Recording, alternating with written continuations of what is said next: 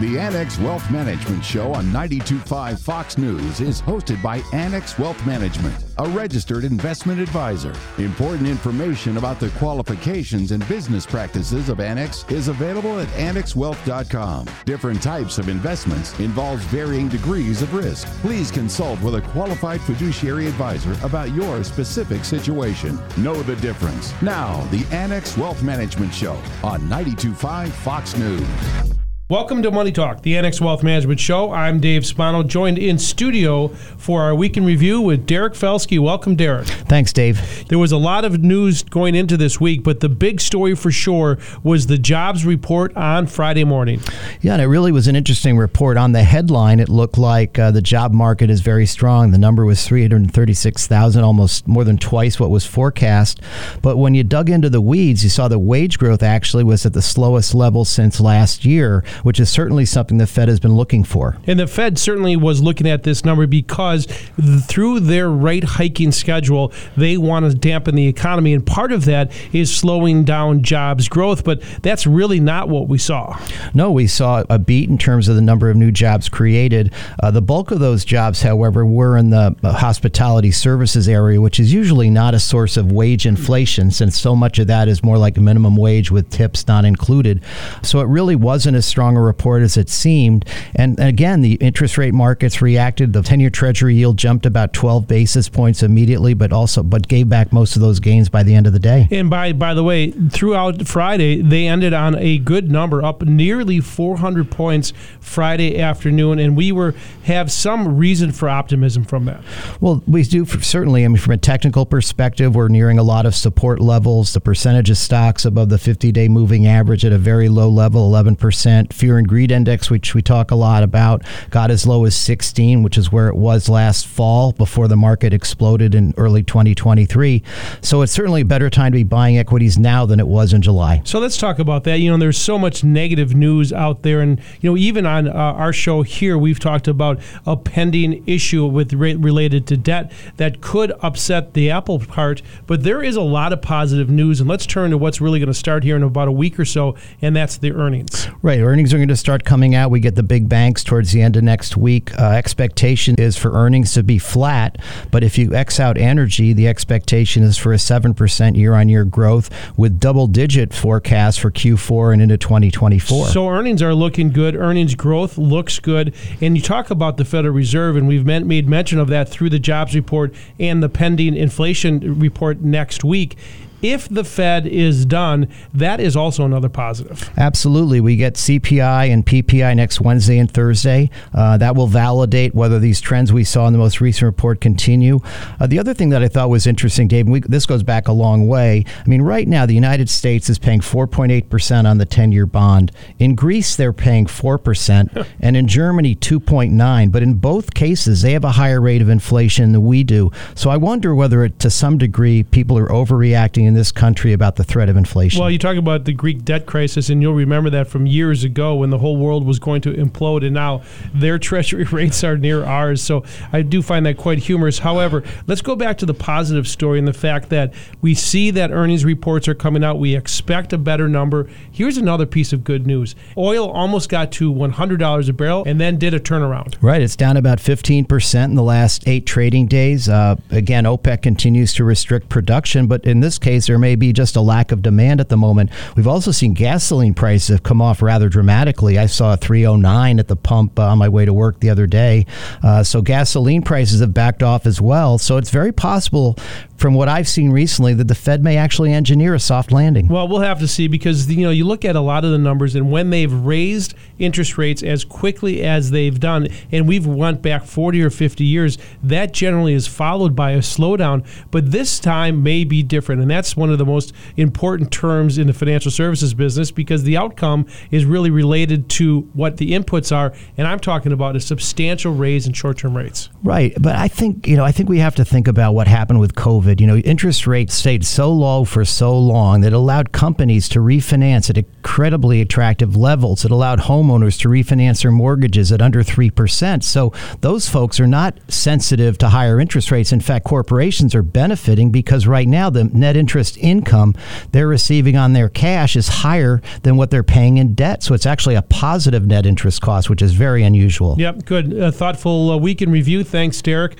Our week in review is always available on demand, Spotify at the top of the hour, and in our Axiom newsletter or wherever you get your podcasts. We're going to take a quick break, but we'll be right back. This is Money Talk, the Annex Wealth Management Show. At Annex Wealth Management, our goal is to provide insight for complex financial decisions. For attorneys seeking CLE credit, join us November 14th at Shula's Steakhouse for our presentation Treatment of QDRO Distributions Post Divorce. For tax consequences in today's environment, join our chief economist for navigating the markets, strategies in an ever changing tax environment. November 15th at M Waterfront Grill. And come to our open house at our new location, 4901 Tamiami Trail from 2 till 5 November 16th. Details at annexwealth.com slash events. Annex Wealth Management. We're back. I'm Dave Spano, President and CEO of Annex Wealth Management, riding along with Derek Felske, our Chief Investment Officer. And no doubt, Derek, there was a lot to talk about this week, but the overriding story might be something that the daily person doesn't look at, and that's the 10 year Treasury. Yeah, the 10 year uh, closed the week at roughly uh, 4.8%, which is up su- substantially on the week. And one thing that I thought was interesting, Dave, in the market action this week is you'd expect with, with 10 year Treasury yields rising that much that the the tech heavy NASDAQ would suffer, but it actually didn't. And when I look at 2024 estimates, I'm looking for information technology to run a roughly an 18% year over year increase, communication services, a similar number.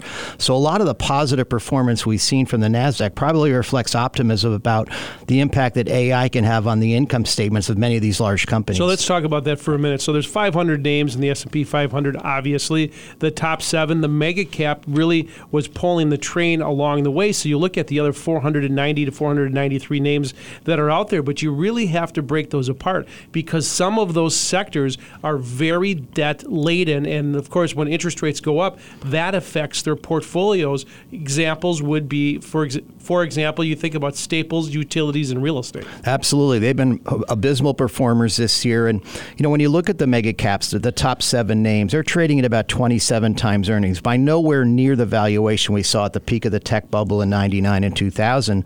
But the rest of the market is trading about 16 times. So between now and year end, our expectation is that technology will continue to trade reasonably well given the forecast for next year. But there could be a hurry up catch up move in the rest of these stocks because small caps are also down 22% from their all time high. And that's a significant valuation disparity with large caps. And there's a term we call reversion to the mean, and that may happen. But you were telling me on the way to work this morning that there was a person in front of you who kept riding the brakes in front of you on the way to the on the freeway, and it drove you nuts. But it's kind of what the Fed is doing right now. Well, the Fed, you know, you and I have had a lot of fun, you know, criticizing the Fed, talking about them driving through the rearview mirror and the like, and you know, waiting for data as opposed to looking at you know data that's kind of has leading aspects to it. And right now, I think the Fed is in a data dependent mode, and if if things continue the way they are, it's very possible we will not see a rate hike in November. There's only a 32% probability of that, and it may be that just by talking about being vigilant about inflation, they're doing the job they need to do. Yeah, jawboning. And so let's talk about what this means for everyone listening to the show. How do you look at your portfolio and where should you be positioned? There is opportunities not only in equities, but in the fixed income portfolio as well. Right. In fixed income, what we've been doing is gradually, and I mean gradually, increasing the duration of our portfolio, meaning that we believe that with growth likely to slow in 2024 from the pace of the third quarter this year, uh, that, that interest rates may fall, which would allow people to generate a profit on the long side in, in treasuries. In addition, we own a lot of uh, shorter duration vehicles generating about a 5% yield. And then in equities, because we believe duration is the way to go, we recently added a little bit to our tech exposure. And you talk about really another leg of the stool, and that is just sitting on the sidelines and putting the money in cash. We're talking to a lot of potential clients who like getting 5% in money markets. Right, and it's a real yield. It's, it's, it's above the rate of inflation, so that's a good thing. And then the nice thing about it is you buy treasury bills, for example, they're extremely liquid. If you feel there's an opportunity uh, to upgrade your portfolio by potentially adding to your equity exposure on weakness if it occurs, then you can easily do that. And you talk about you know what we set up before that there is a potential for a rebound going into Q4. That's seasonality, and that's really my final thought. And that's always been a powerful thing. You know, they always say sell in May and go away, but by extension, they're saying buy in November 1st and sell on you know April Fool's Day, if you will. Uh, and that's something that over the years has happened, and and I think we're kind of set up for that. The sentiment positioning is very negative. The valuations, as I mentioned, on the vast majority of stocks are more attractive, and the reason for those tech stocks to do as well as they have is that AI is going to lead to a lot of capital spending on the part of companies. And one more thing that we talked about is there's this oversold environment. In fact, there are a lot of stocks that really are down significantly at this point. Right. I, I refer to the fear and greed index. That's one indicator of, of negative sentiment. But in terms of valuations, you see some utility stocks now trading at levels they haven't traded to in my career, frankly. They've been just murdered recently. And also, you know, some of the areas of, of consumer staples and uh, real estate are also fairly attractive. We were looking at one data center REIT this week that we may add to our portfolios that is not hasn't been this cheap since 19 uh, since 2018. Yep, and, and there's there's lots more like that. So let's change gears. By the way, the IRS says they're getting better with customer service. They also say they're stepping up enforcement. What does that mean for taxpayers? We'll dig in after the break. This is Money Talk, the Annex Wealth Management Show. At Annex Wealth Management, we believe every portfolio tells a story. After all, we've analyzed thousands. Some reflect diligence and fortitude, others, a mishmash of overlapping investments. When Annex reviews your portfolio, we spot what works, what might not, and then provide unbiased suggestions free from sales commissions. Every portfolio tells a story. Let's work on yours. Investment, retirement, tax, and estate planning. As a fee only fiduciary, that's our story. Head to annexwealth.com. Know the difference with Annex Wealth Management. The $1.7 trillion Inflation Reduction Act of 2022 increased the IRS budget by roughly $80 billion over 10 years for expansion and modernization efforts. What are we seeing so far and what can we expect to see? Our guy Eric Strom, always on top of this. He's the financial planning manager at Annex Wealth Management, as well as a CFP and an EA, an enrolled agent with the IRS. Eric, let's start there. What's an EA? An enrolled agent is similar to being a CPA. However, this credential is awarded directly from the IRS and it is the highest credential that the IRS awards. Enrolled agents have all the same rights to represent a client before the IRS, just like an attorney or a CPA would. Do you have a special phone number you can use? Yeah, but I can't really talk about I that. bet you can't. The IRS says this funding has allowed the agency to, quote, dramatically improve services to taxpayers and aided its goal to continue to ensure that wealthy individuals pay their taxes. Let's tackle those goals in order. First, what did the agency say about improvements in its operations? Well, this is a big positive because there have been a lot of customer service complaints from the IRS from both taxpayers, you know, all of us here as Americans, and from professionals as well. But this year we saw an improvement. Janet Yellen had set a target of we want to see 85% level of service during the 2023 filing season, and we did actually see 87% achieved. So that's a big positive. We saw the IRS taking millions of more phone calls than the prior year, and this is great, Danny. They cut phone wait times down from 28 minutes to three minutes on average. And that's something that makes a really big difference. Um, and just more modernization and new scanning technologies and other improvements have been really welcomed. And right. by the way, IRS practitioners or those of us who actually call the IRS on behalf of clients, we were having those wait times as well. Holy cow. So you have you noticed any of this? Oh yeah, it's definitely improved this year and not only in our own experience, but I uh, stay engaged with a lot of other professionals around the nation and everyone has really noticed a big improvement. They've also worked through a lot of the backlog. There have been unbelievable backlog of returns not processed by the IRS and a lot of that has improved quite a bit. Eric Strom is financial planning manager at Annex Wealth Management, CFP, also an EA with the IRS. The $80 billion increase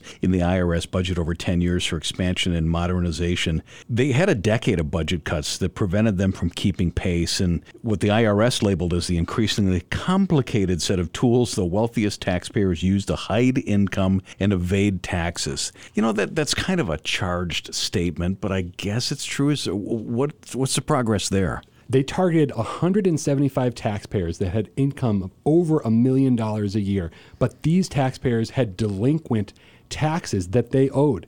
And the IRS was able to bring in already $38 million in recoveries from those people. And they kind of sang that from the mountaintops. They want everyone yeah. to know. And then the IRS commissioner used these words this is just the start. That kind of does invoke some fear in some people. Okay, this is news to me, but what do you know about the schemes in like Puerto Rico and outside the U.S., specifically the little tiny island country of Malta, where evasion, laundering, and false tax returns flourish. Well, it's interesting you bring that up because the IRS puts out what they call the dirty dozen tax scams, and both of what you just mentioned were on there. They're both pretty interesting. Now, with Puerto Rico, we actually have thousands of Americans who are living in Puerto Rico specifically uh, really incentivized to go there to avoid paying federal income tax, including, by the way, Danny, dividends, capital gains, investment type income. And this is above board. You need to live there, I believe it's 183 days or more. So there are certain rules. But what's happening is that there are operators that are scheming and they're getting people who don't actually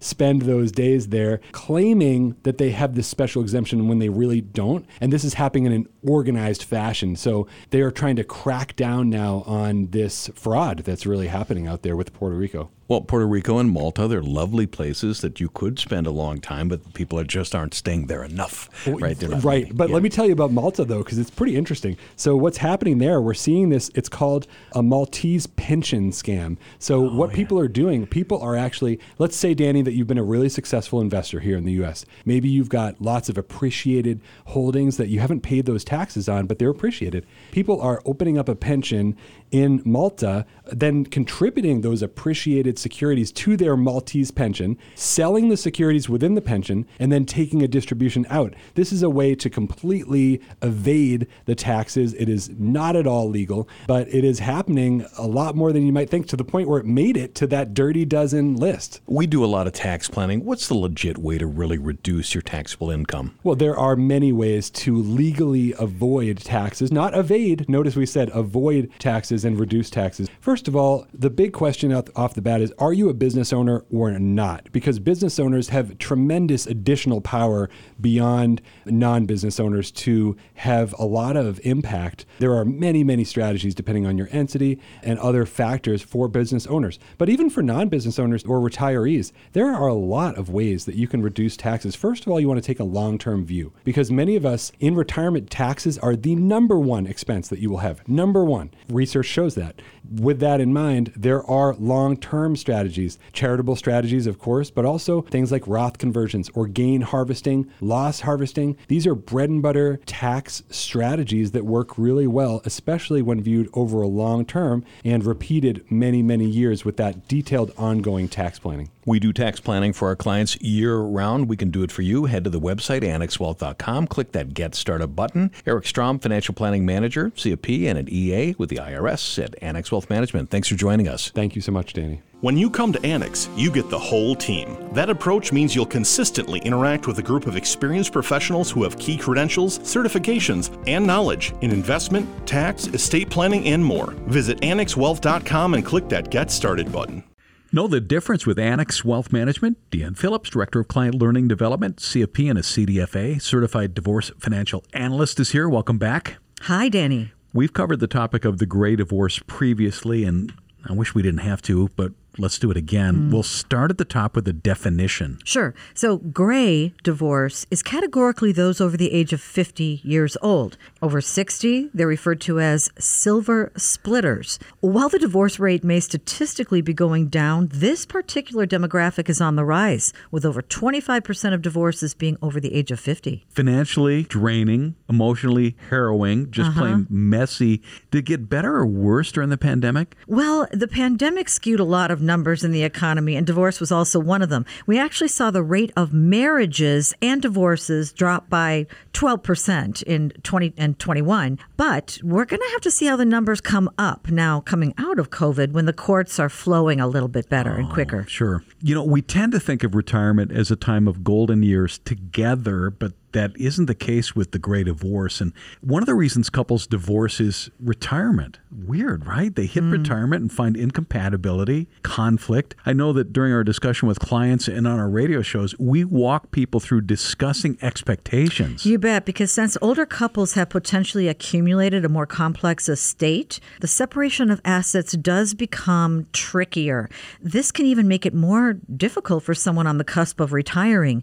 Many times the financial duties are shared in a household couple. One will take care of the bill paying, the other will take care of the investments. And statistically, the women are the ones who don't understand their investments. They feel undereducated when it comes to their finances. And, you know, you add to that the emotional trauma around divorce, the gender gap wage, and women's longevity. And this can all become a formula for financial distress. Now, let's face it, a lot of times you're going through it, you just want to get it over with, and that can lead to concessions that are later regretted, such as compounding expense issues, maybe by wanting to keep the family home when they can't financially afford it after divorce, or not even a good understanding of what their investments truly are, or their income stream is, even going into the divorce, much less coming out of it. So it's important to understand the process of divorce, yes, but it's really important to have a good understanding of your inflows and outflows, both as a couple and after the divorce is finalized. If you're heading that way, and if it's inevitable,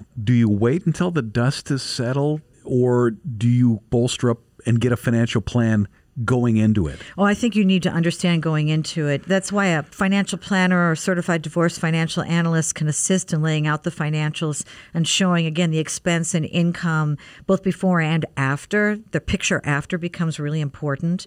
And, you know, again, around the decisions of their biggest expense, which usually is their house. Can I keep the house? Becomes an important question there. And then what will I do for income after? So, including Social Security options. So, these are all things that need to be looked at. It's probably a thing for our estate planning team, but and it's all the estate plans oh, yeah. need to be redone. Oh yeah, like absolutely. Sure, sure. Beneficiary designations, all of that. Dan, as a CDFA, a certified divorce financial analyst, you've walked clients through this quite a bit. What have you learned over the years in regard to at least the, the steps to take? Well, here are some basic steps to sidestep some common divorce issues. First off, yeah, have a copy of all your financial records as soon as you can going into this. And we're talking about bank records, tax returns, pensions, investment statements, pay stubs, any employment agreements or contracts, any awards like options through a company, and have a copy of your debts, loans, mortgages, bills.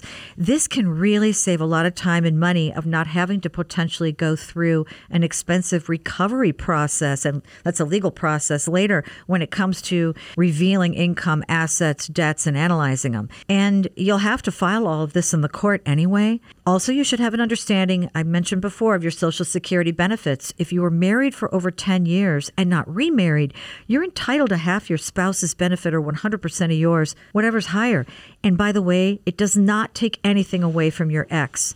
Doesn't matter if they remarry. This will not impact their benefit. And so it's not a negotiable asset in a divorce negotiation. You want to ensure the continuation of your own income. So if you're being awarded any kind of spousal support, be sure there's a disability insurance policy in place if the payer is still working or life insurance policy, right? So if something happens to them, you'll get continuation of payments or at least you'll get what's due to you per the marital settlement agreement. It sounds super complex. Who walks with somebody on this?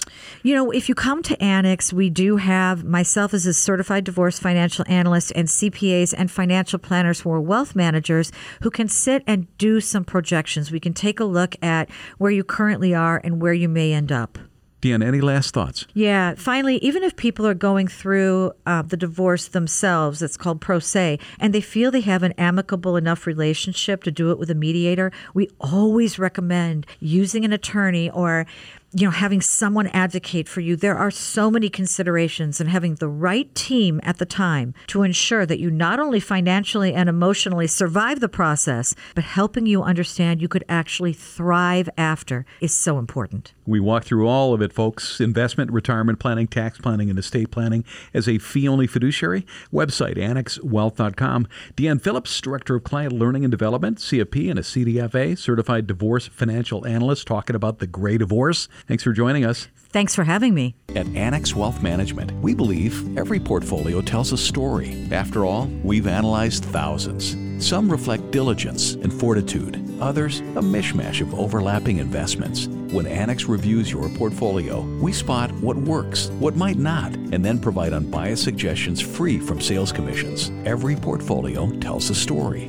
Let's work on yours. Investment, retirement, tax, and estate planning. As a fee only fiduciary, that's our story. Head to annexwealth.com. Know the difference with Annex Wealth Management, joined by Tom Parks, Director of Retirement Plan Services, Annex Wealth Management. Welcome back. Good to be here. Retirement plan services at Annex Wealth Management can get down to the nitty gritty for company owners, CFOs, HR professionals when it comes to assisting in benefit plans that attract and retain great employees. It can also take things down to a very basic level so the employees in the program understand the benefit. And that's where we're going with this 10 things you must know about 401ks. Tom, these bad boys have been around for 40 years, huh? Yeah, isn't that incredible? Yeah. Some great stuff here. They're humble and lovable. The first one is you get a tax break for contributing to a 401k. Ding, ding, ding. That's That is correct. People talk about matches and all this other stuff. Don't forget the tax benefits. And we'll actually circle back around to this again on number eight. So, yes, tax benefits, keep that in mind. Yeah, what you put in comes off your taxable income. That does. In the pre tax scenario, yes, it does. Oh, but also, yes. number eight is Roth. So, we'll get there. All right, we're going to get there. Number two, there are contribution limits for 401ks. There are. So there are legal limits. It's twenty thousand five hundred dollars plus sixty five hundred if you are fifty or older. That's here for twenty twenty two. There could be limits on your plan itself. They're a little bit lower than that, but that's a detail that that we won't get into here. But those are basically the guidelines. Yeah, Safe to say, if you really want to pile in, you can do it. that's right. Number three thing to know about 401ks, you may be auto enrolled. Not a terrible thing. This is getting to be more and more popular. It's actually being very encouraged by the government to just automatically enroll people because what you find is most of the time when people are automatically enrolled, they stay in. Help me help you. Fourth thing to know about 401ks, there are fees. What do you know? Uh, it's not free, Danny. Uh, the thing about the fees is you want to make sure you understand how they work. There are fee disclosures. There's the 408B2 employer disclosure, and then there's the 404A5 participant disclosure. But yeah, take a look at those things. So, and if you have questions, ask your advisor for sure. Tom Parks, Director of Retirement Plan Services. 10 things you need to know about 401ks. Number five, you can choose from a selection of funds in your 401k. Yeah, and typically you're going to find a, a broad range. Most of the time these days, you will also see target date funds, which are kind of a one stop shop. But most 401k plans are going to have a, a pretty decent option from which to choose. If you're looking for more information on target date funds, I believe you've got a great video on our Annex Wealth Management YouTube channel. That is correct. There The What's go. That series. Number six, your employer might let you choose individual stocks in your 401k. Might. Might you see this with bigger plans? A lot of times it'll be the, the stock of the company itself, um, and then other times there will be brokerage accounts in there. You don't see that as much, and those are kind of expensive. Be careful with those. That's the sort of thing you just do want to be careful with in a 401k plan. Good advice. Seventh thing to know about 401ks, you may have a Roth 401k option. That's right. Okay, I guess I was wrong. I thought it was number eight. Yes, Roth in a 401k plan. The key thing to keep in mind here is that the limits that apply to Roth IRA contributions, the income limits, do not apply in a 401k plan. So most plans do have Roth these days. If your plan doesn't have it, you should ask why and ask them to add it. I'm a big fan of the Roth. Okay, then number eight on the list, you can roll over a 401k account. That's right. So when you leave your employer, you have the ability to do a variety of things with your balance. You can either take a distribution, we don't usually recommend that one. You can usually roll it into an IRA. Sometimes you can actually leave it in the plan depending on how much money you have, $5,000 or more. You can't be forced to take it out. And you can oftentimes roll it into your new employer's plan if you want to do that. So a lot of options there. We've got an entire website that kind of walks through your, your Yeah, options folks, there. and if you've recently taken a job, um, we can help on, on that as well.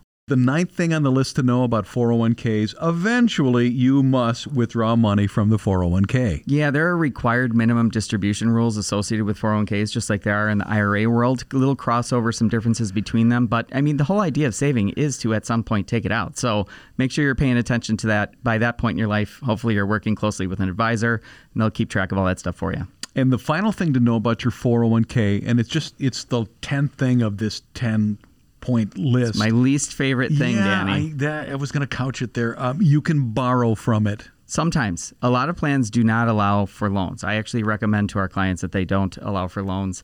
Uh, and if they do, that they limit the number of loans to, you know, one.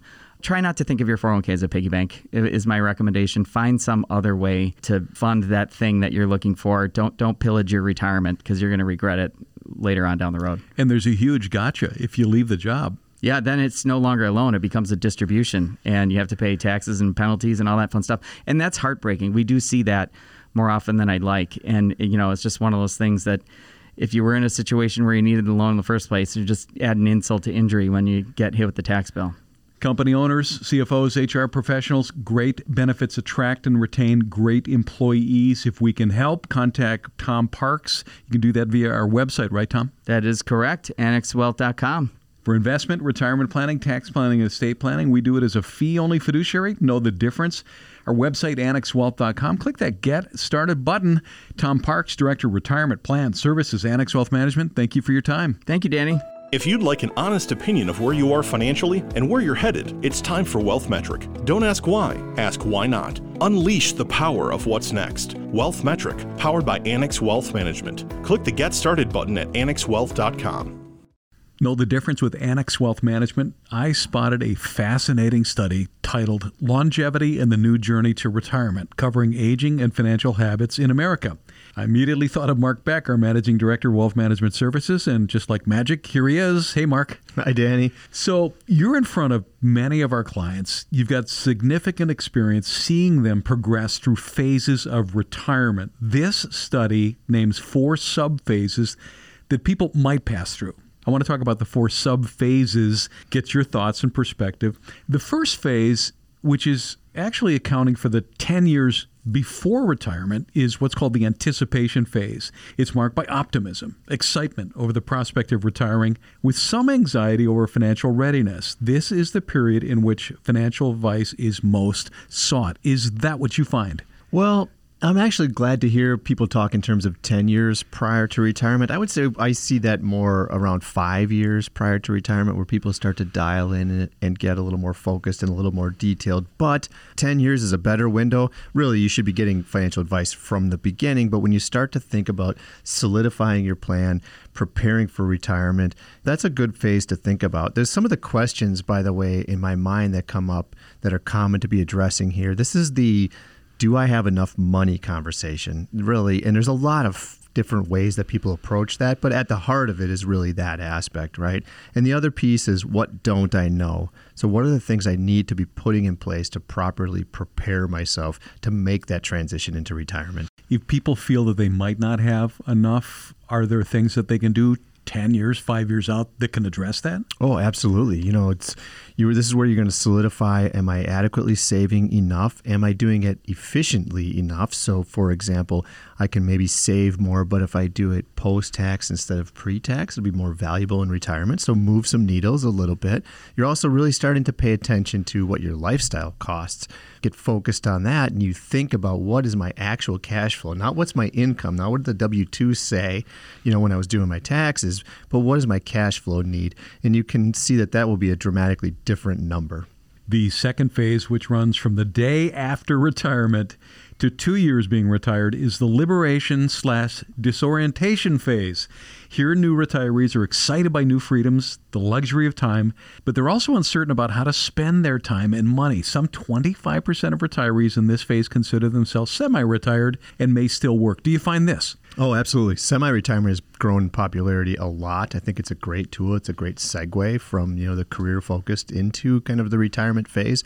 So if that's part of your plan, I think it's a really good idea. I like that we're also talking about how do I spend my time and my money often I find with people who have been very, very career focused, they may not have a lot of hobbies. They might not have those things outside of work that they're really interested in. And I'll sort of start to nudge them around planning for what might that look like. Where are you going to spend your time? What are the things that are going to keep you engaged and feeling young and you know motivated and those kinds of things. And uh, you know, watching people go into that first phase, those folks that have a game plan, they know what they want to do, they have interests and hobbies they are very well adjusted a couple of years into retirement. And those folks that are trying to reinvent that piece, they don't know where to spend their time, they struggle a little bit more with that transition to retirement. So I've witnessed that with people and, and try to push them. I've even gone so far as to say to folks that are I think are going to struggle just with the personality shift that occurs, make sure you plan right away heading into retirement where you want to take say your retirement vacation because this will give you a clear break in terms of the alarm clock every single day versus there's no need for alarm clock anymore. So kind of get yourself out of your normal environment and move on. From year 3 to 14 of retirement, retirees are in the reinvention phase, which is the heart of retirement according to this study. It's when retirees do the most, they explore the most, family is growing, that's a big pleasure. Health becomes a little bit more of a concern and that's where retirees learn to shift their mindset from accumulation to distribution. Yeah, starting to settle into the routine of a good financial plan that they're counting on. So I think about this if you look at the transition out of the liberation disorientation phase that we were just talking about. Financial anxiety there is usually I'm not sure if my budget numbers are right. I'm not sure if my spending assumption is right. And so therefore I'm questioning the validity of my financial plan. Now i move into this new phase here, the reinvention phase. They're starting to really get comfortable with, yeah, I see what my cash flow looks like. I know that we've built a financial plan based on reasonable assumptions. This is me. This is what my plan ought to look like and I see the outcome to it. So the watching the movement of the market every single day and translating that into spendable dollars, that risk that is associated with that dissipates at this point and it gets settled in. So this is a comfort zone for people. This is where we're really just being happy about where we are financially and happy about where we're spending our time and our energies in retirement. At year 15, retirees enter the reflection resolution stage. It's a good time. They've learned to live within their means. They've remained resilient even in the face of loss that they might face they start to think about legacy. Yeah, this is a big transition too for folks. You know, where do I want to make my impact? You know, we all start to face that reality that we're not here forever, and you know, it's a win for all of us, not a if for all of us that we're going to pass away at some day. So, thinking about what my legacy might be, how that might feel, what I want to do, what I want to accomplish. 10 years out, right on the doorstep, already retired, we take the time to meet the need. Mark Beck is Managing Director of Wealth Management Services, Annex Wealth Management. Thanks for having me, Danny. At Annex Wealth Management, our goal is to provide insight for complex financial decisions. For attorneys seeking CLE credit, join us November 14th at Shula's Steakhouse for our presentation Treatment of QDRO Distributions Post Divorce. For tax consequences in today's environment, join our Chief Economist for navigating the markets, strategies in an ever changing tax environment. November 15th at M Waterfront Grill. And come to our open house at our new location, 4901 Tamiami Trail from 2 till 5 November 16th. Details at annexwealth.com slash events. Annex Wealth Management. Know the difference with Annex Wealth Management? NUA. What is it? How does it impact clients who are business executives? Brandon Lehman is a wealth manager at Annex Wealth Management, and he works with a number of business executives. In fact, you've heard him before speaking about Annex Executive, which is a program designed for executives and the unique needs and challenges. Welcome back. Danny, it's great to be here. Okay, take me to school. What is a definition of NUA? All right, so let's start at the beginning. Net unrealized appreciation. What it is if you work for a corporation and have the ability to own stock inside your 401k. Well, you have a qualifying event what does that mean? You retired, you were let go, 59 and a half, and then you take that stock and everything in your 401k, lift it up and move it out. But the stock now gets to go into what they call a brokerage account. And there's a lot of tax advantages written into this. And it's it's a very specific process that can be extremely important to a financial plan. Would somebody have that larger block of their own company stock as part of their compensation? Yes, but in a 401k, not always. If you think about some of the corporations we have here, folks have worked them a very long time, some of the publicly traded. And from an early age, we're told buy the company stock, buy the company stock. Well, where was the best place to do it? It was in the 401k through those contributions. So that's what they started to do. So over 30 years, they accumulated all this company stock of great local companies. Section 402E4 of the IRS tax code plays a prominent role, and I can see you nodding, so you know what that is. Yeah, it's it's important that this gets into okay, what does the IRS say you can do, and how can you do it? You are allowed to take the stock out of the 401k and put it in a non-tax sheltered account layman's terms, no pun intended, you're putting into a brokerage account or a joint account, individual account at, let's say, TD Schwab or Fidelity. Again, the triggering event is the key that revolves around all of this. Then the way the code works is, and this is getting somewhat heavy, but what's important to understand is let's just use round numbers. You put in 3,000, but now it's worth 100, and you move that stock over, you have to pay taxes on that cost basis. That's what's so important in understanding how that works. Let's talk about the two stages where stock shares would be distributed within that NUA. Yep. So the first is you transfer them, and it has to be in kind. Again, there's there's all these languages, and let's just take a step back. That's why you work with somebody when you do this. It's not something that you potentially want to go and try and do on your own because if there's a misstep or an issue, there could be a tax liability. You got to move in kind. Then you move in kind, and now you have that stock sitting there. You pay taxes on the cost basis. If cost basis was $3, that difference, now you can sell at long term capital gains rates, which is huge. So if you have a plan where you have no non qualified assets right now, but you're early retiring and you can't access your 401k or you don't want to access the IRA dollars, well, now you've created a bucket that's taxed at a lower rate that fits perfectly into your plan. It, it's all these different things that working with a wealth management firm and a wealth manager and Annex is helpful on. Talking about NUA with Brandon Lehman, what's the window? Do you have to fast track something like this? You don't, but what's important is when you decide to do this, besides the triggering event, it all has to be done within one year. You have to get it done. So if, if you move the stock, let's say in March, by the end of the year, you have to move that entire 401k. So, what's the right way to navigate it? So, you really should sit down with somebody who knows what they're doing, who's done these things before, because not only are there a lot of nuances, and you can talk to some of our client service managers who have dealt with it, it's making sure we make the right transaction at the right time, move it. But there's other things to be very aware of sometimes it might say you own company stock, but you don't. You own a company class share. So it's almost like a mutual fund of company shares, but not the actual stock. So that's something you should talk to your HR about, human resources, your team at work to see do I truly own the common shares, as they're called, or do I own something else inside this 401k? Can somebody get to a low or no taxation spot? It is possible depends on how you move the shares out, how you look at the shares. You look for those higher cost bases, so the spread is is pretty low. And then the thing to be extremely cognizant of is that cost basis can be taxable, but there's also private letter rulings out there that maybe we've talked about before. Again, getting heavy, but can be extremely important. That's why you need a team on your side. Talking about NUA with Brandon Lehman, any other things to watch out for? I think you just have to have a strategy and you have to have a plan because sometimes it doesn't make sense. You know, we have talked internally here as we do coaching and we continue to educate ourselves, you know, what is the right balance? Is it if my cost basis is a third of the overall value, if it's a half, if it's a quarter, where and really frankly, it comes down to your financial plan. What makes sense in your planning for retirement? Do you do the NUA? Do you not? All of that is a discussion and it involves a whole host of people from obviously your work, obviously your financial planner, your wealth manager, and the tax team.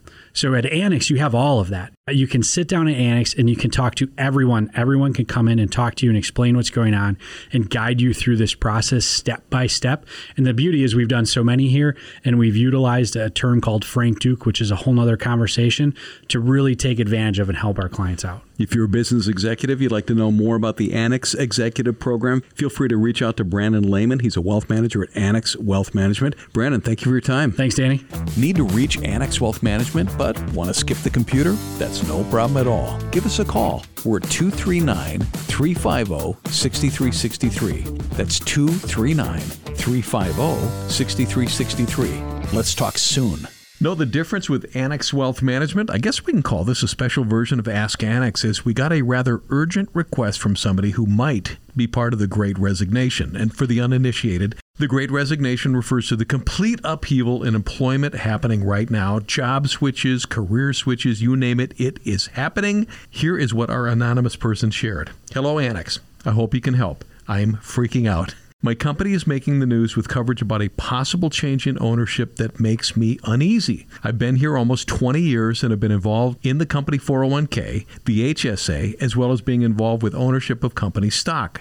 I might have the opportunity within a month to make a move to another company, but I have zero idea on what I should do with my current investments here. Are there steps I should follow? What might I be missing? Did I mention I'm freaking out about this? Let's dig in because this person is not alone. For some, it might be greener pastures with better pay and opportunity. This person's hand might be forced with a change in ownership. To help us outline some of the initial steps, let's welcome in Eric Strom, financial planning manager and a CFP at Annex Wealth Management. Hello, Eric. Hi, Danny. And also joining us, Deanne Phillips, director of client learning and development, CFP and a CDFA at Annex Wealth Management. Hello, Deanne. Well, hi, Danny. You've got your inspector hat on. You've been looking closely and trying to parse exactly what this person is saying. Exactly. Let's say, just for the sake of this segment, we'll assume the person is taking a job at a new company. So they got a 401k, an HSA, company stock. What do we need to cover first? Well, first, congratulations. A, it sounds like a wonderful opportunity. And of course, it's scary. Of course, you're freaking out. Change is hard, right? But it sounds like you've done the right thing and you've got these wonderful components your HSA, which we're going to cover in a moment. You've got a 401k. You're probably entering into a new company where you will also have benefits such as a 401k or something like that, a retirement plan. And uh, depending on your health care, too, and HSA potential, and potential for other types of maybe deferral, maybe some options, maybe some deferred comp. So there's a lot to explore here. There is. And I think one of the first places to start is they mentioned company stock. The company stock might be within, for example, a retirement plan like a 401k. If that's the case, there are some strategies that would be appropriate to look at that could help with the taxation of that stock. Now, the stock might also be part of some kind of equity compensation plan, and that would be a moment where you really want to sit down with a financial planner who has strong background and education in equity compensation and These- tax. and, tax. is going to be really important here. these, they could be performance shares or restricted stock, non qualified stock. You want to have this reviewed at this point because the tax consequences and investment consequences could be significant here. Is the stock thing the most complicated of all of these? It really is because there are different ways that you can get stock. You can get them through an ESOP or a stock purchase program. You can have them where the company drops them into your 401k, in which case, if you roll out, you have something called net unrealized appreciation potential, where it can potentially be taxed favorably in the future, but there's current tax consequences when you roll that. So, so if they're separating from the company and rolling that plan, they need to understand what their options are from a tax point of view. Now, they were talking about company stock, but they also mentioned a 401k. So it looks like those are two separate things. Well, they might, but you can hold company stock within a 401k, and that is where the tax consequences become complex, and you have a few options that you need to understand before you make a move. The one option with the 401k, which would generally not be the best option, is to cash it in for a lump sum. Now, that can create a lot of taxes. It can spike your income. It can create penalties. So that's usually the one option, Danny, that you don't want to do. But let's talk about some of the good options that someone has when they're leaving a, a job. You could keep the money in the existing 401k. You could potentially move it into the new 401k at your new job, or you could roll the funds to your own IRA. Those are really the three main good options. There's a lot of considerations, though, to decide. First of all, you want to think about fees. Fees at the existing plan, what would fees be at the new plan, or fees in your own IRA? Depending upon the new company that's coming in for this merger or this takeover, that will influence what happens with that company's stock and what the options are. So you're going to be given a new set of documents and kind of a new welcome if you take this new job. It'll list your benefits, it'll give you options for that stock. But remember, because of the taxation, you're going to want to do some real planning around that. Now, if you decide to keep it, though, the other thing to do is to think about relative to your overall wealth, how much company stock do you actually own from a diversification point of view? Remember, you're already levered to that company simply by working for them and getting that paycheck. Sometimes, you know, there's no need to accumulate too much stock in one company in your overall plan.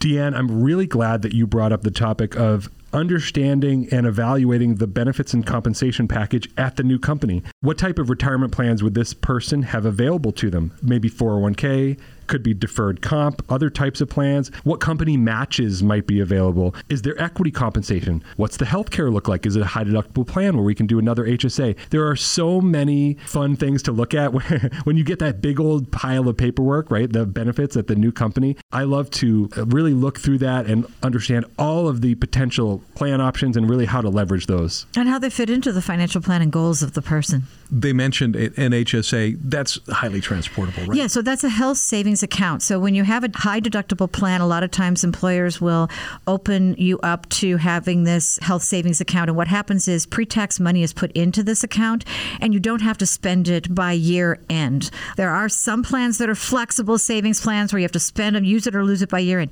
HSAs are not that way. In fact, as you get closer to retirement, accumulating that so that you have tax free money to spend for healthcare and retirement can be a really good thing. And these can be invested too to grow for for you for the future. Job switch, perfect time to talk to a financial planner? You bet. For investment, retirement planning, tax planning, estate planning, we do it as a fee only fiduciary. Know the difference? Website annexwealth.com. Click that Get Started button. Start the wealth metric process. Eric Strom, financial planning manager and a CFP at Annex Wealth Management. Thank you. Thank you. And Deanne Phillips, Director of Client Learning and Development, CFP and a CDFA at Annex Wealth Management. Thanks for the assist. Thank you for having me. Is there anything sweeter than the crisp sound of a driver when it connects purely with the ball? Many golfers evaluate the quality of their shot by the sound it makes. You may feel the same about your financial plan. Something doesn't seem, look, or sound right.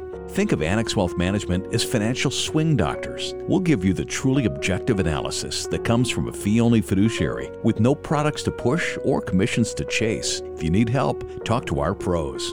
Get started at annexwealth.com. Have you been waiting on the sidelines for the right moment, the right headline, or the right insight to get serious about your financial plan? At Annex Wealth Management, we've learned that unfortunately, there are no sidelines in financial planning. Doing nothing may shield you from immediate pain, but it could delay or deny your long term retirement goals. As a fee only fiduciary, our in house team will work with you to create one comprehensive plan that focuses on you. Annex Wealth Management. Know the difference. AnnexWealth.com. We're back. I'm Dave Spano, now joined by Brian Jacobsen, our chief economist. Welcome to the show, Brian. Thank you for having me. You know, when we talk about uh, different clients, you know, some of the higher net worth clients have more complex needs, and therefore we do some different planning with them. And you think about, you know, what we could do, but you know, one of the the things that we do talk about is volatility. Well, there's a toolbox that we can mm-hmm. use for that. There is. You know, most people when they're looking at investing and they see the ups and downs in the markets, they think think about managing volatility through asset allocation as stocks versus bonds. If they're afraid of the volatility, sometimes they'll just go a little bit more in bonds. But what we've seen lately bonds can actually add volatility to a portfolio. And so when we're sitting down with the higher net worth clients, uh, they oftentimes have more complex situations, which requires a little bit more sophisticated toolbox for us to use to help solve their financial problems. And, a lot of times, you know, we'll do this bucket theory that we've covered, and we'll, we'll circle back on that in just a minute. But a lot of clients that we put in, we sometimes use no load institutional class mutual funds or exchange traded funds. But the toolbox is bigger when you start to think about individual securities. It really is. And so we have some great people on our team uh, to look at individual equities and then also individual fixed income. And for each one of those, there are different techniques that we can use in order to try to customize a portfolio to help them manage their risks. When it comes to the individual equities, there's also the ability to really use options in order to add a little bit more protection to a portfolio. As far as if you think about a put option, it's the right but not the obligation to sell a security, uh, and also to use it to opportunistically enter and exit positions. So, some rather sophisticated techniques that we can use in order to not just get people into the positions, but keep them there as well. You know, you and I did a presentation this week, and somebody asked that question, and I really liked your answers that we consider it a tool or a technique and not really an asset class. It, it is. You know, there are some people who view options as really a strategy. And honestly, I haven't seen those strategies perform consistently all that well to really be worth the added complexity and the added cost. So we view them as tools in the toolbox. So we use them on top of a security. And this give a real quick example if you owned ABC company what we could do with that. Sure. So if you own ABC company and you are concerned about whether or not there's going to be a market sell off, one thing you could consider doing and we of course would do this for you is to actually purchase like a put option which would provide some of that downside protection. You have to pay a price for it in terms of what's called the option premium, but it does provide you some protection on the downside. And you think about, for example, individual equities that we can do that, you know, we can target exposure and we can also look at their volatility because the more they're the more they move around, the more some of these tools and techniques work better. That is correct. And actually, I think a good example of that is back in August, things were looking pretty complacent in the markets and we actually viewed that as a good opportunity. Uh, effectively, the market was giving us an opportunity to add insurance, these put options, at a very low price. And then all of a sudden, you see the markets trade down. The value of some of these options can actually go up to offset some of those losses. And then the fourth bucket that we talked about, you know, we talked about equities, individual equities. We talked about bonds, individual bonds. We talked about cash, and that's an opportunity. But there's a fourth part of the portfolio, and that's alternative investments. Yeah, alternatives, that's really a passion of mine. I really enjoy studying those and trying to work with clients to find out when it's appropriate to use it as part of their portfolio. And it's a very large group of types of investments. Our main focus is looking at sort of expanding that investment opportunity set. Basically, the more options that you have as far as to invest in, and that's what private markets can do. It could be private equity, it could be private real estate, or private credit. Now, alternatives is a very broad umbrella. It could also include sophisticated trading strategies, but the ones that we tend to like on the investment committee are more related to these private market opportunities. And you think about, for example, where we are as a firm, we have a private client group, of course, of, that you are part of, that has access to the estate planning attorneys on our team, the CPAs, PhDs, such as yourself. And so that's those strategies and tools can be implemented. And one of the places that you can take a look look at it is through tax smart investing. Eh, that's correct. And we do the asset location along with the allocation. And just as an example of that, if you're considering your fixed income investments and then your equities, if you have, let's say, just a typical example, like a Roth account, maybe you want to put the equities in the Roth account and then put municipal bonds in the taxable account. So something as simple as that, an asset allocation and location integration can help improve the tax efficiency of an overall portfolio. And folks, if any of this makes sense to you, we can give you a test ride. Come in and have a conversation with our team and see if we are a good fit. There's a way to get that done by going to annexwealth.com and hitting the get started button. Thanks for listening. Make a positive change for your investment and retirement planning and work with a fee only fiduciary. We're ready to help. We'll see you in a week. This is Money Talk, the Annex Wealth Management Show.